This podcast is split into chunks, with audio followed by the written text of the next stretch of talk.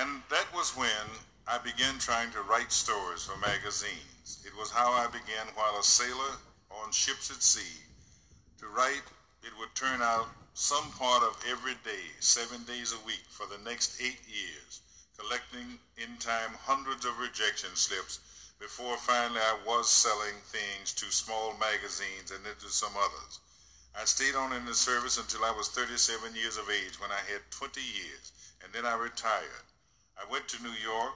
I went to Greenwich Village, rented a room in a basement, and there I began to have a very rough time trying to make it as a full-time freelance writer.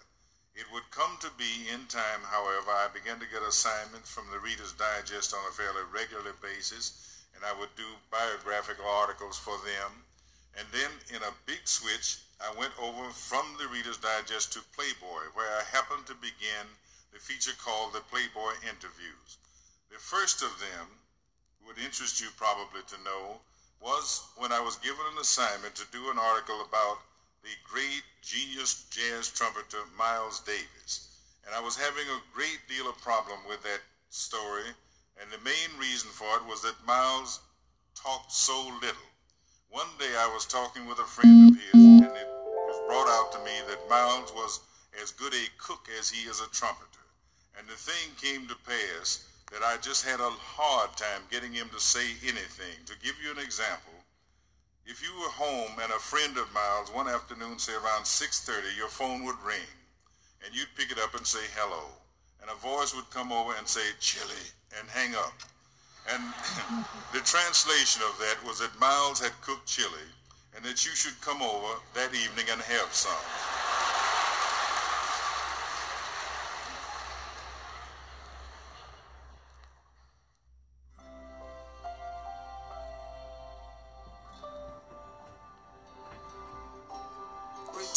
Like staying active or talking.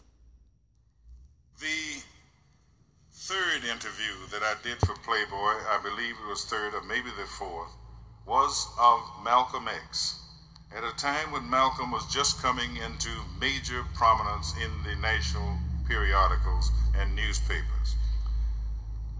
When the interview of him appeared, among its readers was a book publisher who asked Malcolm if he would be willing to tell his life in book length detail. Malcolm was hesitant at first, but he finally agreed that he would. And then, because I believe Malcolm associated me as the black writer who probably was affiliated more with major national magazine stories, he asked me if I would be willing to work with him on this book. I was pleased, honored, flattered to do so. And I would spend the next two years with Malcolm X. The first year interviewing him very exhaustively. The second year taking all that interview material, putting it out first in a very exacting chronology, breaking it up into what seemed to be logical chapter sections, and then studying each of those sections very intensively, and then writing vicariously first person as if I were he, a manuscript which hopefully would sound as if Malcolm had just sat down across a table and was trying to tell a reader his life as best he could recall it from earliest days.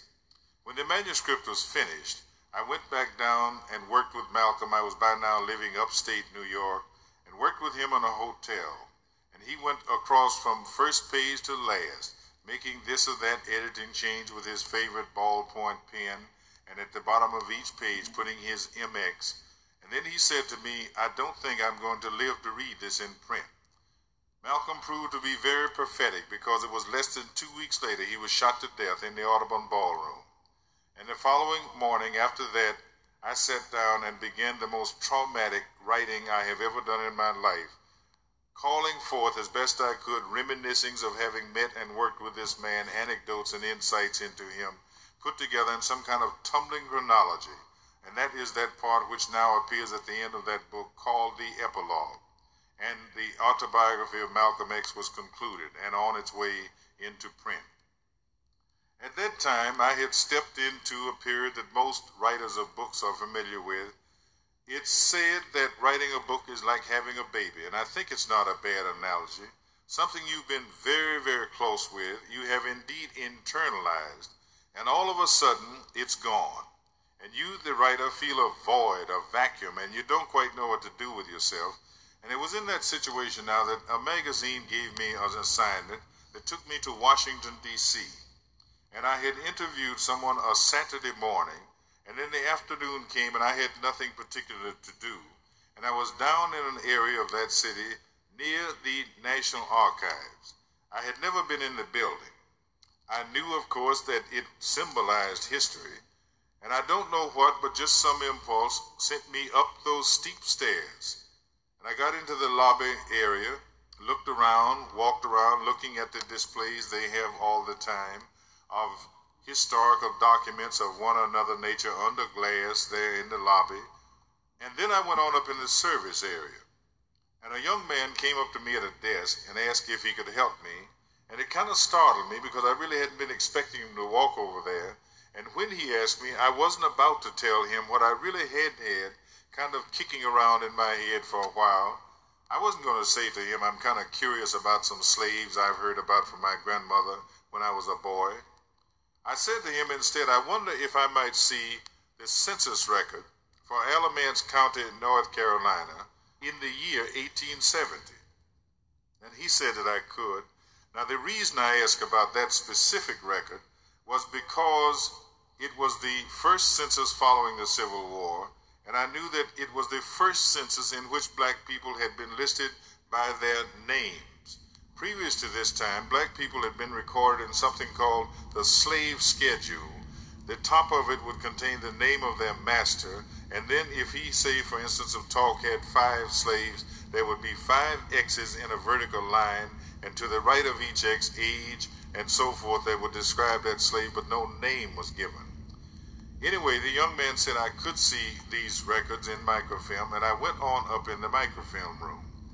The records were delivered in the little cardboard boxes that they deliver this in, and I began threading microfilm into a machine, looking through the scope, and I'm looking down upon rows of lines of names after names after names of people long gone.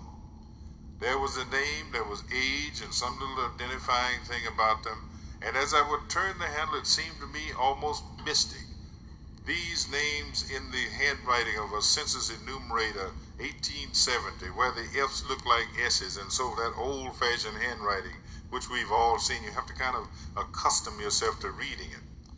And it began to dawn on me that each of these lines was somebody, some human being who had lived out a life. Some of them you could see by their birth age, they had lived long lives. Some had lived short lives, one thing or another. Sometimes you saw where children, little children, had passed away in the course of a record, things like that.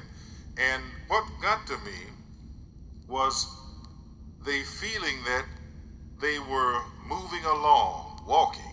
If I turned the handle slowly, they went in slow, stately tread. If I turned the handle more rapidly, they seemed to sprint along. And the thing just intrigued me, and I kept on doing it. And after I'd say about an hour, intriguing though it was, it had just gotten monotonous. And I decided I would just get up and leave, go on out. And thus I got up and started out of the archives. To this day, it gives me the quivers to reflect upon how easily I might have gone on out of that National Archives building and gotten back out on the sidewalk, and I'm sure if I had, I would never have given it another thought.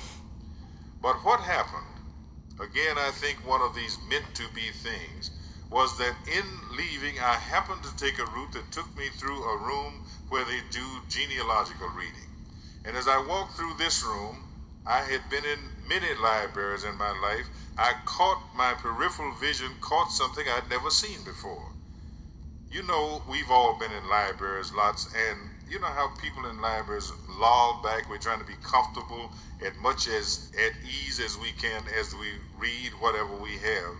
But what I picked up as I went through this room was that everybody in that room was bent raptly, intently over the table, whatever they had, and they were studying with the most careful, intensive effort, whatever they had. Some of those people had magnifying glasses in their hands, and they were going line by line, poring over this copy. And I could see that the documents they had were old things. They were letters, they were ledgers, they were scrolls, things of this nature. And somehow a thought just came to me, rather as a bubble might rise in a glass of water. And it was these people are trying to find out who they are. And with that, I just kind of turned around and went back up into the microfilm room where I had been to start with. And the thing then was that the people hadn't moved my materials, and I began to thread them into the machine and turn the handle again and look.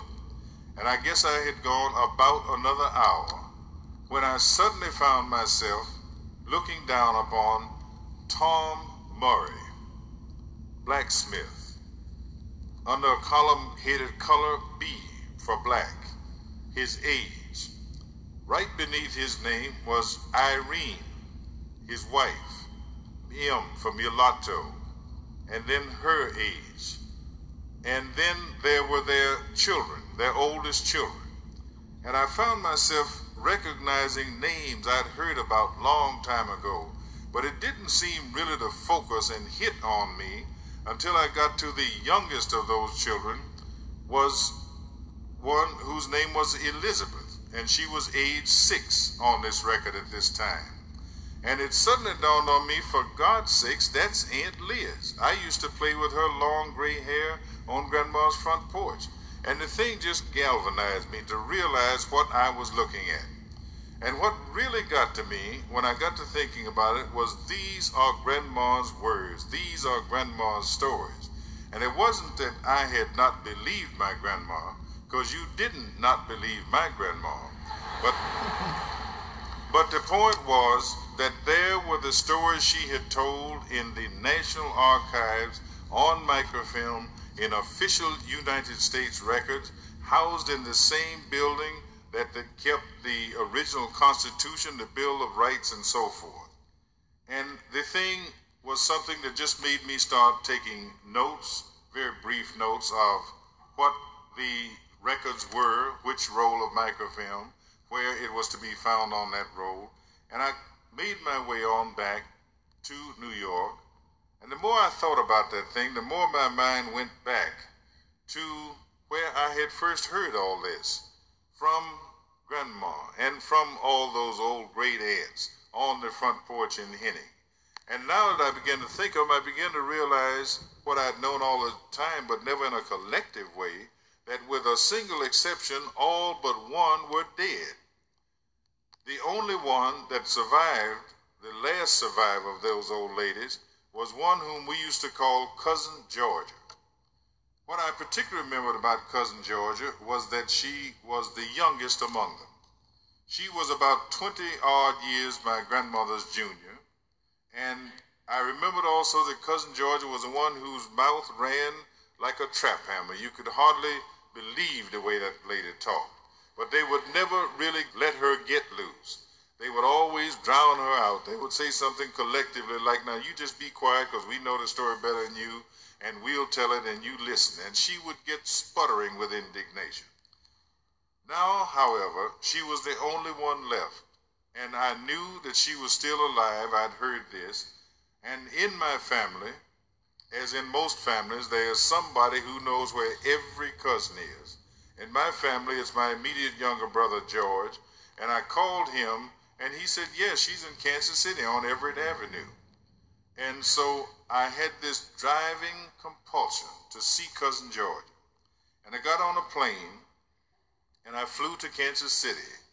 And I never will forget the most moving experience it was that after the initial huggings and the kissings and the boy, you done growed up good, the minute the minute that I told Cousin Georgia, spoke to her about the story. Ladies and gentlemen, we're going to stop right there and we're going to pick up in part three. I think it's four, right?